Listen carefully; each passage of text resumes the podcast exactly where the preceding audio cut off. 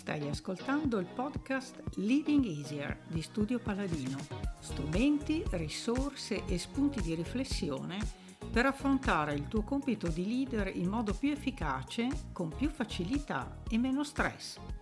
Trovi tutti gli episodi sul sito studiopaladino.com.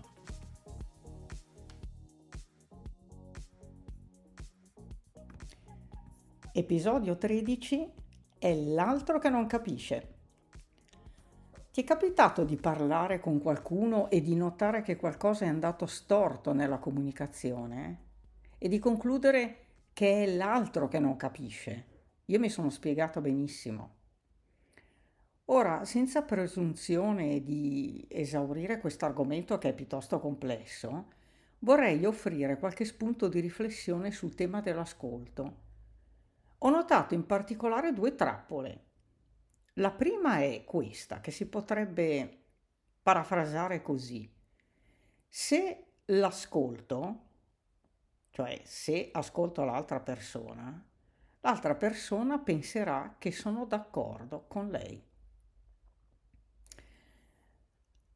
Ora, capire ciò che l'altro vuole dirci non significa essere d'accordo, ma per capire cosa l'altro vuol dire occorre ascoltarlo.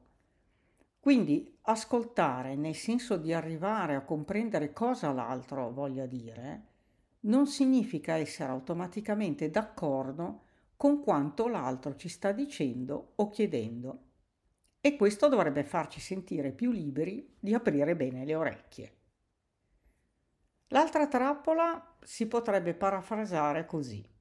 È l'altro che non capisce o non vuole capire.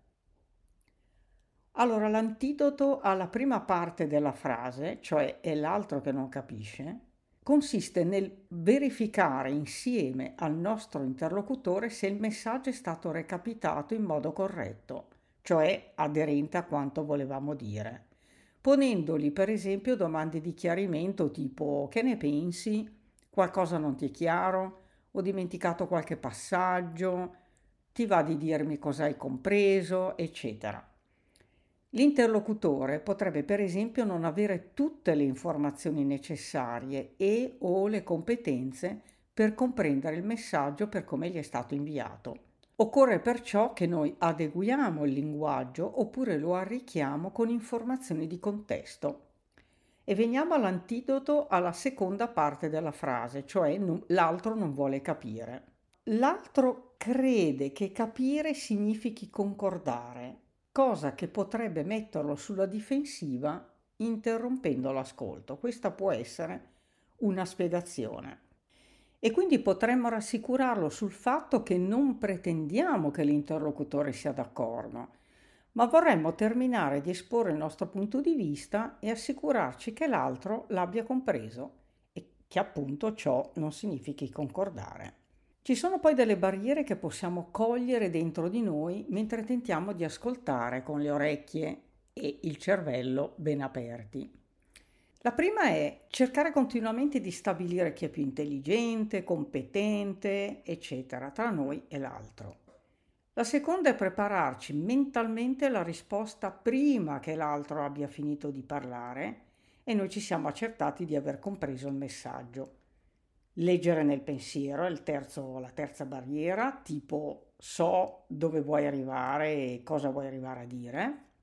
La quarta barriera è ascoltare quanto basta per accertarsi se ciò che l'altro sta dicendo è un pericolo per noi, per poi lasciare la mente libera di vagare mentre l'altro sta ancora parlando.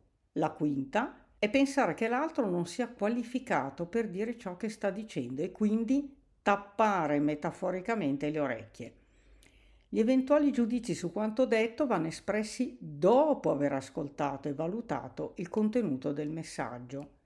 La sesta barriera è concentrare l'attenzione alla ricerca di punti su cui dissentire. La settima, fare qualsiasi cosa pur di non avere torto. La ottava barriera è cogliere nel discorso dell'altro spunti per poter raccontare la propria esperienza interrompendo l'altro, dicendo per esempio eh lo so, a me è successo che eccetera eccetera. La nona barriera è cambiare argomento sviando.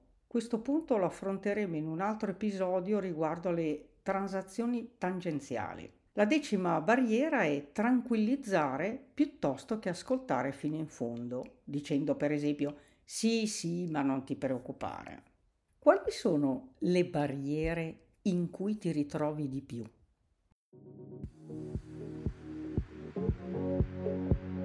Abbi cura del tuo carattere, la vera base di un'autentica leadership.